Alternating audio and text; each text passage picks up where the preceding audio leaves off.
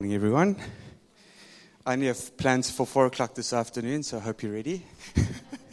we have snacks and water at the back. um, if you have your Bibles, you can turn to Acts 2.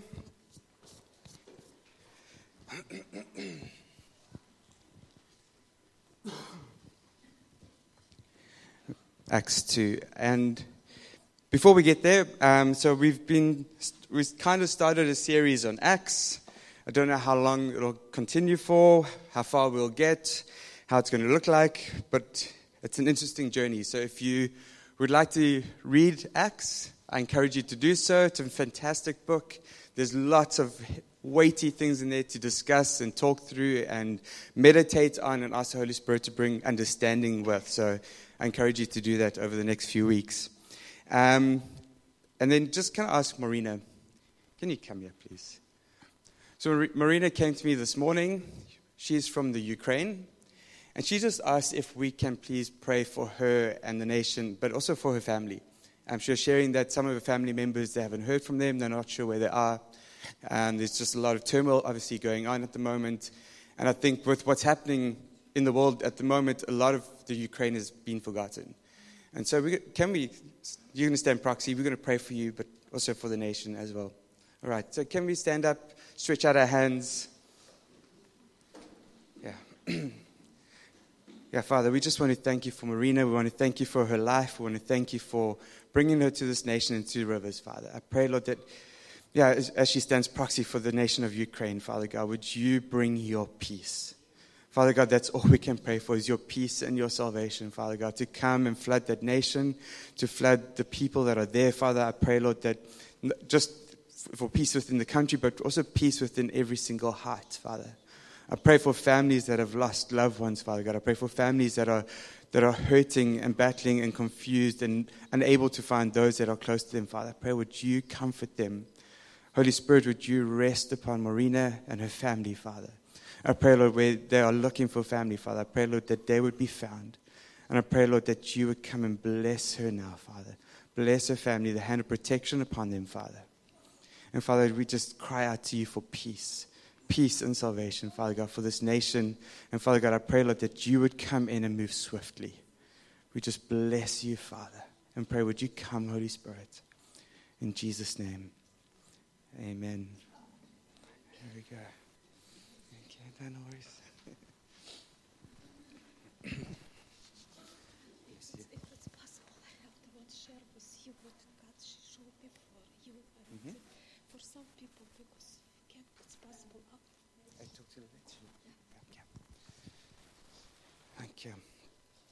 So, Acts 2.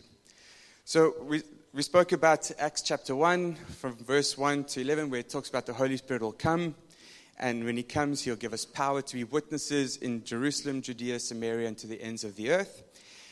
Shortly after that, the disciples decide that they need to replace Judas, who unfortunately had, had um, killed himself. And so they were looking for a replacement because they believed that Jesus had called 12, so he needed 12 to send out.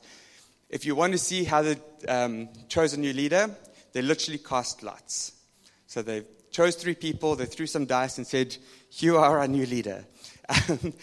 Fortunately, that's not how we do things today with everything, um, but it's through gifting and um, laying on of hands and by testimony. I'm sure, pretty sure they were pretty solid. Um, and then after that, it talks about in Acts chapter 2 about the day of Pentecost. And it says, When they had arrived in, chapter, in verse 1, they were all together in one place. And suddenly there came from heaven a sound like a mighty rushing wind, and it filled the entire house where they were sitting. And divided tongues as of fire appeared to them and rested on each one of them. And they were filled with the Holy Spirit and began to speak in other tongues as the Spirit gave them utterance. And then we're going to jump ahead to Acts chapter 2, verse 42 and it says, And they devoted themselves to the apostles' teaching and the fellowship, to the breaking of bread and the prayers. And awe came upon every soul, and many wonders and signs were being done through the apostles. And all who believed were together and held all things in common. And they were selling their possessions and belongings, distributing the proceeds to all as, as, as any had need. And day by day, attending the temple together, breaking bread in their homes. They received their food with glad and generous hearts, praising God and having favor with all the people. And the Lord added to the number day by day those who were being saved. Let's pray. Father God, I just want to thank you that we can come together this morning and we can look at your word. We can see what you did and read the testimonies and just incredible encounters and stories of what happened through your spirit. And Father God, I thank you, Lord, that this is not something that ended 2,000 years ago, but something that is alive today too, as well, Father. And that we can stand on these things and we can declare them over us, over this nation, over this region, Father God. That you can come in power and might and that you can change this nation. So, Father, I pray that you be blessed and honored and glorified through what we do this morning. In Jesus' name, amen. so, Pentecost. Pentecost was 50 days after the resurrection and 10 days after Jesus' ascension. It was something that was known as the Festival of Weeks, and it was held seven Sundays after Passover. So if you're wondering what it was, there's the answer. So we had Passover, which is when Jesus died and then was resurrected. 40 days after that, Jesus ascended into heaven. And then 10 days after that, there was this festival of the seven Sundays. And so Acts 2 starts with them all being all together. And I think this just speaks again about the, this thing of Christianity. And I've said this a few times, and I'll continue to say it is that it is not something that we do in isolation. It's not something we can do by ourselves. It starts off with saying, when Pentecost arrived, they were all together in one place. And then later on, it says, they devoted themselves to fellowship. All came upon every soul. All who believed were together. They attended the temple together. They broke bread in each other's homes. They had favor with all the people. The Lord added to their number. And so there's this thing of constantly being together. The gospel is for every single person, the gospel is for people to come together. It should not be a place where there's division and strife and disharmony. It's a place where there's unity together. It says, despite my culture, despite my race, despite my background, despite my current job, despite my status or anything like that, we can come together because we have Jesus. and this is how Acts 2 starts. It says they were all together. It starts with them all being together in one place. And what happens is the Holy Spirit comes and he pours himself out and he gives us this gift of new tongues.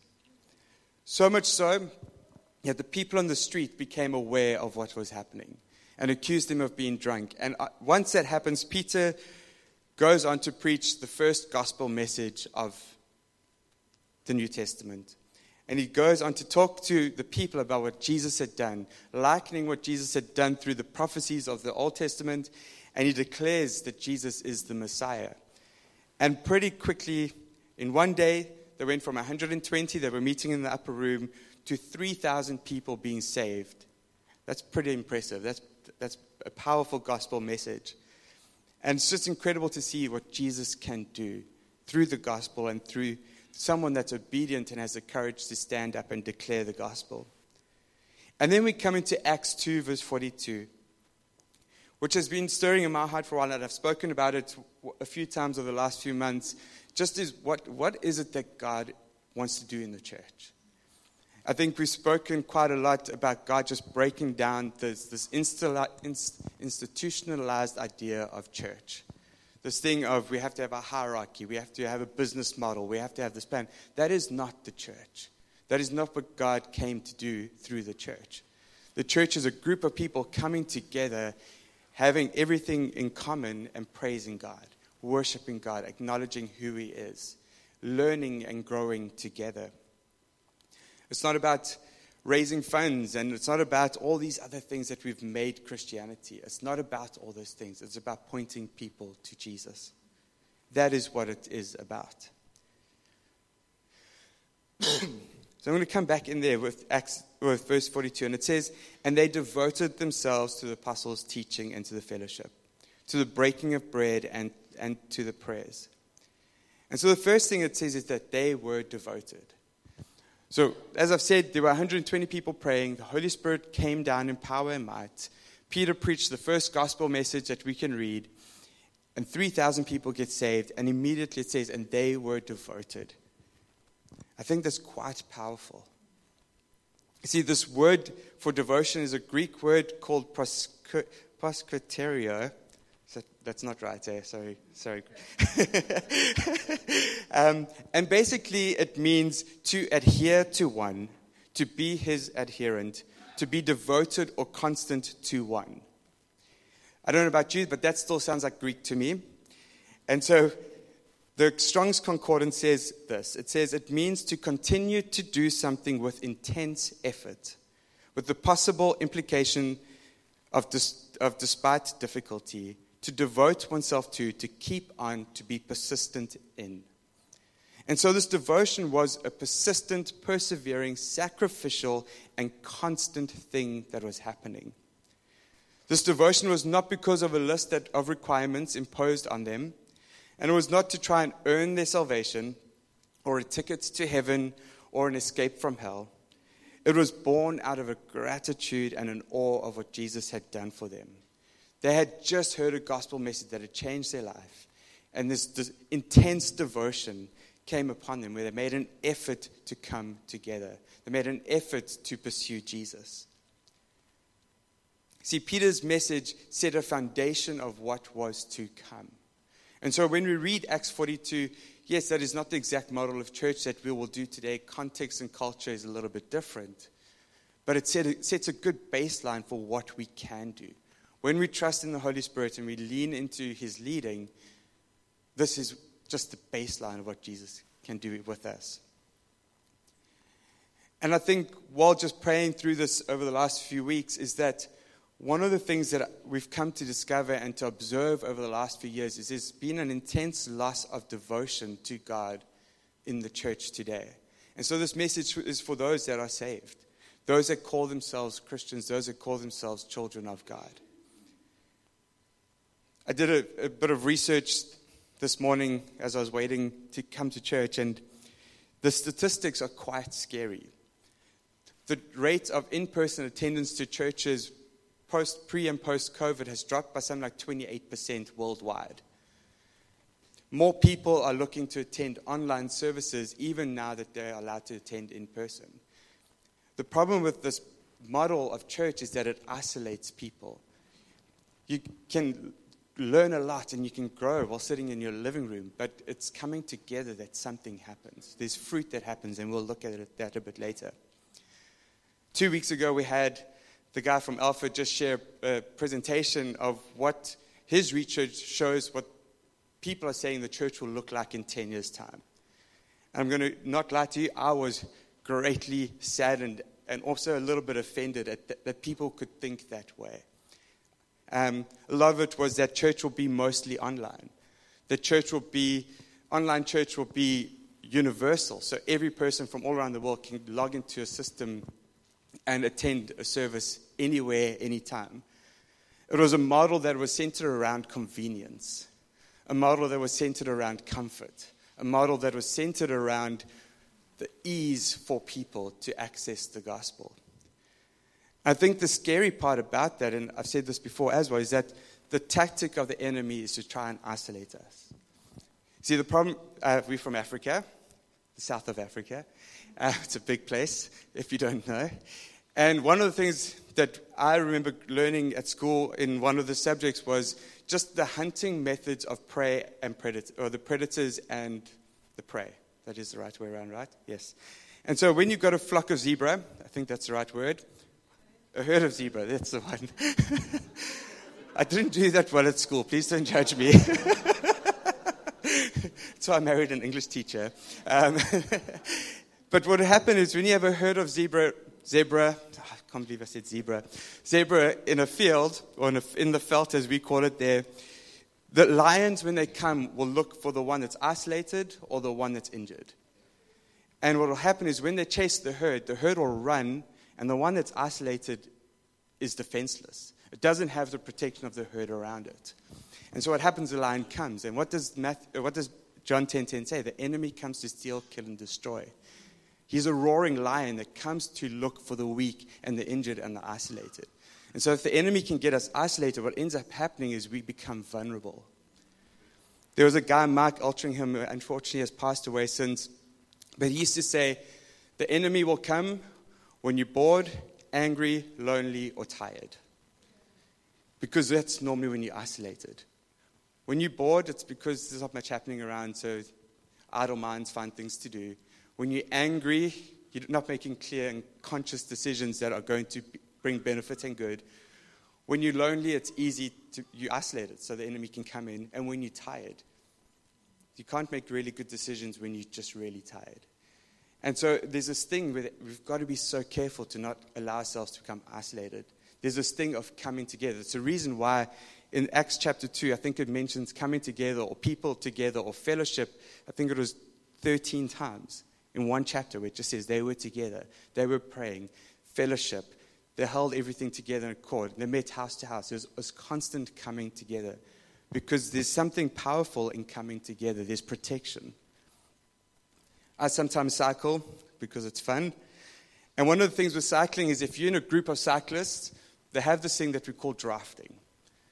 And so what happens is you've got, say, 20 people. If you are near the middle to the back, you ride behind everyone else, and the, the people in the front break the wind resistance for you. And so they, you might be cycling 43 kilometers an hour, but you're only putting in 24 kilometers per hour effort because it, it becomes easy for you. The resistance and the pull of the people in front of you kind of just pulls you along naturally. As soon as you come out from that draft, that slipstream, you hit that wind resistance, and suddenly you have to work at 50 kilometers an hour effort to try to keep up that speed because you're now going at, against that resistance.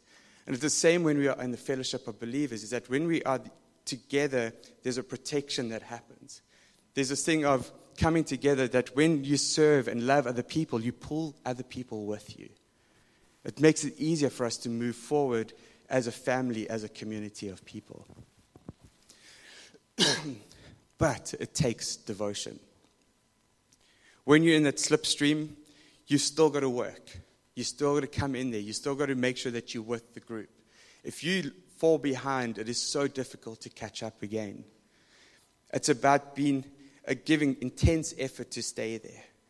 That despite difficulty, we devote ourselves to God. And so, the problem that I have and the offense that I take to this prediction of the future church is that it becomes about convenience and comfort. It's about when I want to attend church. Well, I don't feel like going at this time because I'm tired, so I'll go online later on. It becomes about comfort. Well, the chairs are a little bit hard, so I'd rather sit on my sofa at home. Or I actually just don't want to get out of my PJs, so I'm just going to stay at home and watch church. It's about where I want to do it. I don't feel like driving, the traffic's too much. And so it's so much easier to just stay alone. The problem here is I. It becomes about me. We used to sing this song as a joke. It's all about me, Jesus, and all this is for me. And it's the opposite of what we're supposed to be doing. It was a parody of a song that says, It's all about you, Jesus. And all this is for you, for your glory and your fame. See, the problem today is that too many people are devoted to I, and not enough are devoted to the great I am. And there's power in that. There's power in saying, you know what, I'm going to be devoted to God only.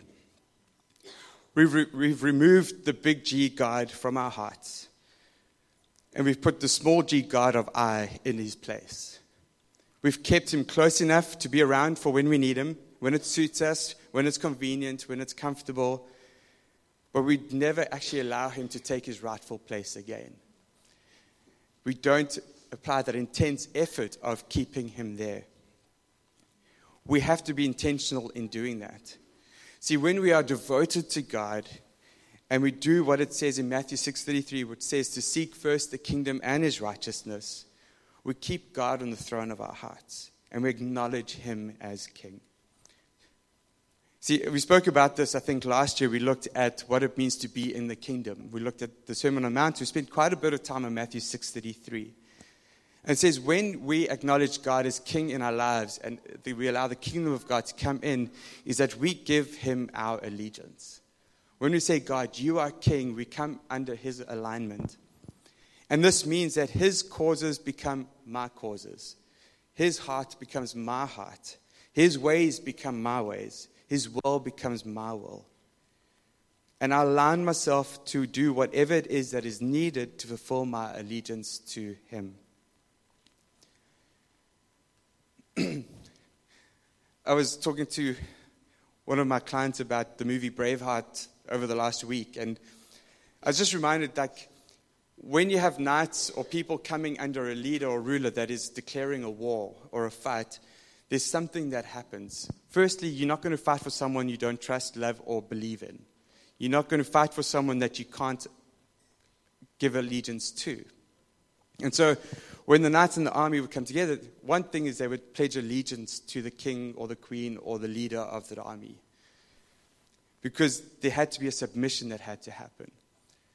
After that, the army and the knights or whoever was fighting, they wouldn't just sit around and do nothing, playing thumb wars or Uno or anything like that. There was, they were intentional about, number one, training, keeping fit, working on the skills, the swordsmanship, or archery if they're shooting archery thingies, bow and arrows. Um, they would either be creating weapons or sharpening their weapons or preparing their weapons, preparing their armor, making there's no damage to their armor. Um, they would always be on alert. And if they were sleeping, someone else was on watch. They were positioning themselves to be ready at all times. What I enjoy about watching these old movies that talk that we see from like the 1800s, and everywhere there was wars and fights and knights and stuff, is that in the camps, people were always ready. When you see the background actors, there's always people around a fire warming up swords and beating them and sharpening them, and there's always someone fixing something here, and there's always horse, someone looking after the horses and make sure they're ready. There's always people on the watch and the lookout around. And so everything works to fulfill what is needed to do what the king has asked them to do. And so there's a constant watching and waiting that happens. And it's the same with our Christian walk, is that we have to be on the lookout. We have to be prepared and I'm going to look at this a little bit later, but one of the things is that we have to keep working at our salvation. See, in Luke verse 9 to 24, or Matthew, uh, sorry, Luke 9 24, Matthew 10 39, same verse, it says, Whoever finds his life will lose it. And whoever loses his life for my sake will find it. And so we are called to sacrifice on account of Christ, for Christ not to carelessness. And so this should stretch us to think beyond our instinct to pursue pleasure and comfort. You see, our devotion is something that takes intense effort. Devotion sometimes, and most times, will take sacrifice. Devotion will, despite difficulty, break through those things. And we have got to be persistent in this. It is an active thing that we have to do.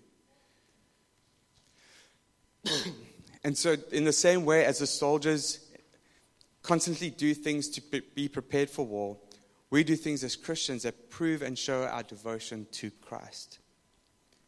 And there's two things I want to look at before we go into this thing of devotion. Because to fully understand devotion, we need to understand legalism, which is the absence of grace, and we've got to understand licentiousness, which is the abuse of grace. And so there's two things that I want to look at this morning with that. So legalism, it's a nice little Christian word. And legalism is when we follow a set list of rules or tick boxes to fulfill uh, tick boxes to fulfill and meet the man-made standards of what it looks like to be a Christian. I know a lot of us come from different church backgrounds. Some of us would have sung an opening hymn a communion hymn, an offering hymn, a closing hymn, a benediction, and there's a set structure. And when we ticked all those boxes and we'd done things the right way, that was our work done for the day, and we'd go home and forget about everything we've done. I remember I was talking to my client, and all my clients know that I'm a pastor and we work in the church, and they often will be like, So, do you do this thing? And, like, and they, they go through the list of things that they understand Christianity to be. There's a checkbox of, oh, but do you do this? Do you do that? Do you celebrate this day and that day? Do you do this prayer and that prayer? And I was like, no, what I have is about relationship with Jesus. And so legalism says you must. You must attend this meeting. You must do these things. You must read these scriptures. You must say these prayers. And the problem with this is that it is devoid of life. It's not spirit led, it is man led. It is done in our own strength. and the problem with all of this is that it puts, the, puts our salvation in our hands, thinking that if we do enough things, if we do enough work, we can earn our salvation or we can make it better almost. The problem with this is that we end up listening to the voice of others and not to the voice of the Spirit. And this creates basically a country club, not a living, breathing bride of Christ. And that's the challenge, is to not fall into legalism. The other side of the coin is licentiousness, which is the abuse of God's grace. And this is when we lack any legal or moral restraints. This happens when we live in a broken understanding of grace and it becomes a scapegoat of our lives to do whatever we want to do. It says that we can do whatever makes us happy because of grace. We can have forgiveness and be okay with God. Basically, what this says is, you know, Jesus died for my sins. I'm saved. I can do all the things I want to do because I know that I can come back to Jesus and say, Lord, forgive me, and I'll be forgiven. The problem with this is that we start listening to our own voice. We chase our own comforts and our own convenience. When we live in licentiousness, we do the things that are spoken against in the Bible, where it says we get drunk, we sleep around, we skip church, we kick our dog, we swear. But it's okay because I'm saved. It's okay because Jesus will forgive me. And which is true, Jesus has forgiven us and he will forgive you. But there's a responsibility in having grace that we have to walk out in our lives. We cannot just abuse grace. The problem with licentiousness is that we take advantage of our salvation. We abscond all responsibility for our salvation in the name of grace. The problem with this is that it creates a stagnant, immature bride that is ineffective and abuses the sacrifice of Christ. Ephesians 2, verse 1 to 10 says, I'm going to read all of it, is that it says, Although you were dead in your transgressions and sins, in which you formerly lived, according to this world's present path, according to the rule of the kingdom of the air, the rule of the spirit that is now energizing the sons of disobedience, among whom all of us also formerly lived out our lives in the cravings of our flesh, indulging the desires of flesh and in the mind, and were by nature children of wrath, even as the rest.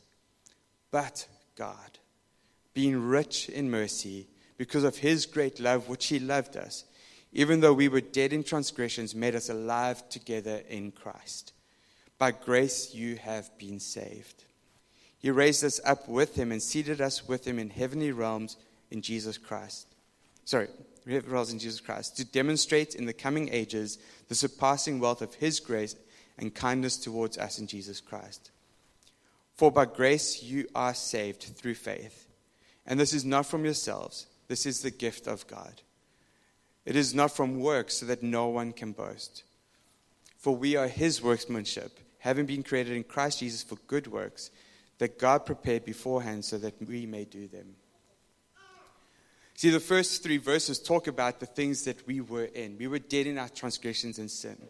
We formerly lived according to this world's path according to the ruler of the kingdom of the air, the ruler of the spirit that is now energizing the sons of disobedience.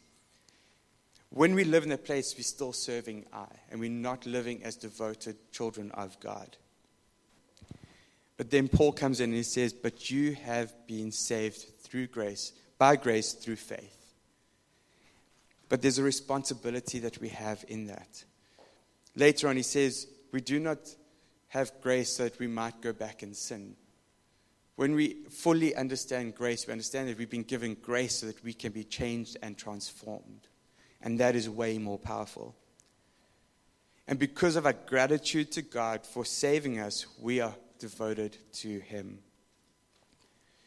As Nikki pointed out, part of our value, uh, part of our mission and our vision is to become fully devoted followers of Christ. And so, what does this look like? Firstly, it's understanding that we are saved by grace through faith, and that we cannot be saved by our works. In James, we see that our works are an overflow of our faith. It's not something that saves it, but it's something that comes from us being saved. And so, devotion is when we listen to the Spirit's voice. Just some scriptures about living licentiously or with too much grace, abusing that. In 1 Peter 1, verse 15 to 16, it says, But just as he who called you is holy, so be holy in all you do. For it is written, Be holy because I am holy. So we have been called to be set apart, to live differently to the way this world lives. In Romans 8:13 it says, "For if you live according to the flesh, you will die. But if you live by the Spirit, oh, sorry, but by if, the, by, but by if by the Spirit you put to death the misdeeds of the body, you will live." And then in Galatians 5 verse 16 it says, "So I say, walk by the Spirit." and you will not gratify the desires of the flesh. And it's so important that we find this. You've got licentiousness on one side, you've got legalism on the other side, and there's this perfect thing in the middle of devotion where we do not, where we know that there are things that we need to do, but it doesn't become law or legalism in our lives. And there are things that we know that we can do, but we don't do because we understand grace and responsibility with that. And this is really important. And the only way we will know this is through the leading of the Holy Spirit. So when Jesus, before he went up, he says, I must go so that I can send my helper to you. And then we see in Acts 1 and 2 where the Holy Spirit was released and he came upon us. And so we are called to live devoted to God wholeheartedly, with all our heart, with all our soul, with all our mind, and everything within us. And so when we do this, we find that balance between legalism and licentiousness, but the things that help us to be and live devoted to God, things that equip us for His work of the ministry.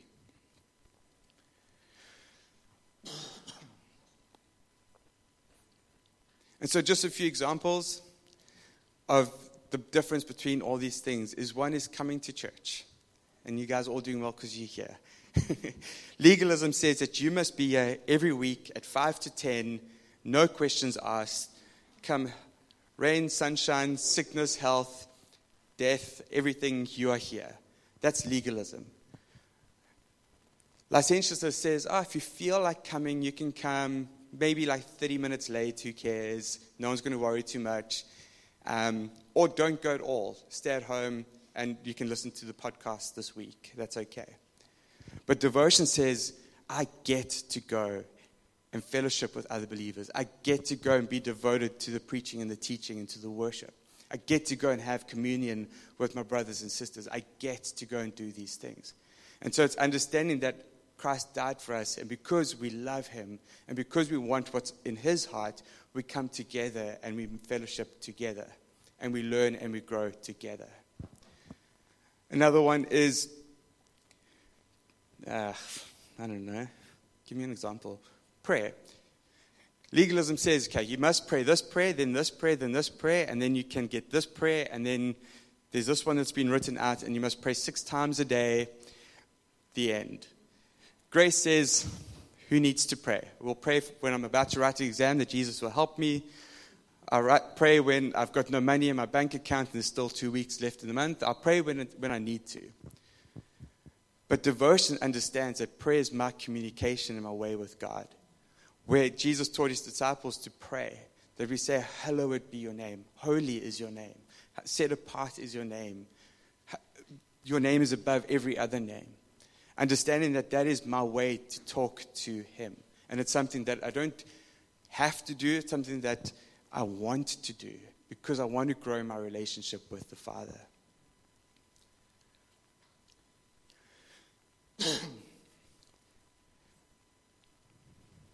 Another example is legalism says that you must sit still, don't move, you can't go to the bathroom during the message or during worship, you must keep every, your kids dead quiet, you must be like church mouse, no noise, and you must sit still and take notes.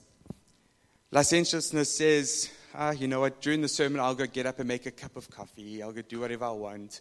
Um, during worship, I'll come late. But devotion says, no, because I am devoted to Christ, because I will do every effort to learn and to grow, I'm going to sit here and I'm going to take in whatever I can.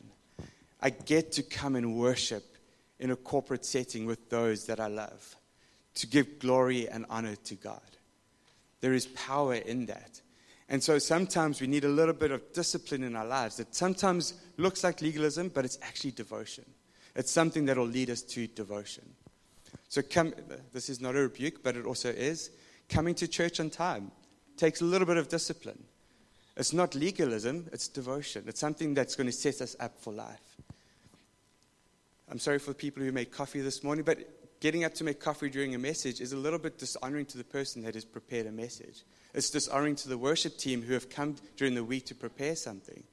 And so this isn't legalism, it's just discipline. It's about honoring those around us. And so there's this thing of, okay, what is it? We are called to be disciplined people. We are, to, we are called to be countercultural. The world says, do what you want, take your time, it's all about me. Whereas when we come together, it's about God and it's about each other. There's a reason Jesus gave us two commandments. He said, Love the Lord your God with all your heart, soul, and mind, and love your neighbor as you love yourself. Through these two things, all the laws are fulfilled. But there's something about that. It's about honoring God, it's about honoring other people. And this is so important. And the beauty of all these things is that when they were devoted, so when they gave intense effort with persistence and sacrifice and through difficulty to teaching, to fellowship, to communion, to prayer, there was a fruit that came from that. Did I write it down? it's a good question. The fruit of that is when they corporately came together and submitted themselves to the teaching and to fellowship and to communion and to prayer, something beautiful happened. What happened was a reverential awe came upon people for God.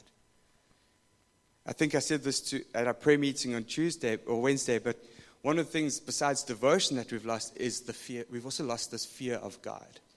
And it's not about being scared of God, it's about having this reverential awe. And what we see in Acts in the early church is that when they came together and they did these things, it says rever- reverential awe came upon every soul. And so there's power in coming together in fellowship. The next thing that happened when they did this is that, oh, sorry, I lost my place here. Reverential awe came. Then there were signs and wonders that happened. I think a large part of the church, we've lost that signs and wonders. But signs and wonders are not going to come before reverential awe. And it's very important that we understand that. We have to understand that there is a fear of God that is necessary in our lives, and reverential respect for God. And then later on, what happened is after these things, there was just an incredible generosity that just bursted through the church. And it says that all who believed together held all things in common selling their possessions and belonging, distributing the proceeds to all as they had any need. And so when we have this corporate thing of coming together, there's an overflow and a release of generosity that happens. A lot of people say that, well, tithes was Old Testament, we don't have to worry about it today. But I tell you, if you go read Matthew through the, the um, Sermon on the Mount, Jesus constantly goes back to the law and he says, You've heard it said, but I say to you. And he doesn't take away what the law says, he builds and he expounds on it. He says, You've heard, don't commit adultery. Jesus says, Well, if you just look at a woman wrong, take out your eye. And so there's this thing of Jesus takes it one step further. And so when it comes to generosity, let the tenth be your guide. We talk about tithes and offering, and we say, well, it was a tenth biblical, sure. If you go look at the full tithe, it was about 23% actually. But Jesus, and in, throughout the whole New Testament, it's generosity. It says, give and be, you'll receive. We do not live in an economy of buying and selling. We live in a kingdom of sowing and reaping. So what you sow, you will reap. And it's difficult to wrap our minds around that sometimes because we live in a society in a world that says, well, if you buy, if you sell it, we'll buy it and you'll get money. Or if you go to work, you'll receive a salary. Fantastic. But Jesus says, what you sow, you will reap. What you're faithful with, he will reward. And so we've got to be good stewards of our finances as well. That's a side note. The second thing is that they were devoted to attending the temple daily together, breaking bread from home to home, and to praising God. And so, the, like I said, there's this thing of coming together. They were not isolated. They did not try and do this thing alone. There was this thing of coming together and breaking bread from home to home, meeting regularly to do this. Breaking bread, some of the translations said they were eating meals. Some refer to communion. It could be both, but there's this thing about coming together around a table and talking and feasting and celebrating who God is. And says when they did that, this, and also, the, also another thing they did was the praise to God. There was a praise for God. When they did this, the fruit was that they found favor with all the people. How amazing is that? It wasn't when they came together in a big setting like this that they found favor. It was when they went from home to a home that they found favor with people around them.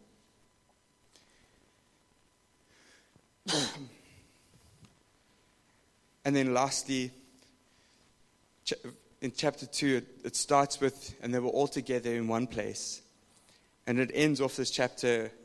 I think the most beautiful thing is when they did these things, the Lord added to their number daily. This thing of coming together, about being devoted to God, being devoted to the things of God, being devoted to things that are going to help equip us and train us. It was in that moment that God added to their number because they were faithful with, with, with what God had given them. Let's pray.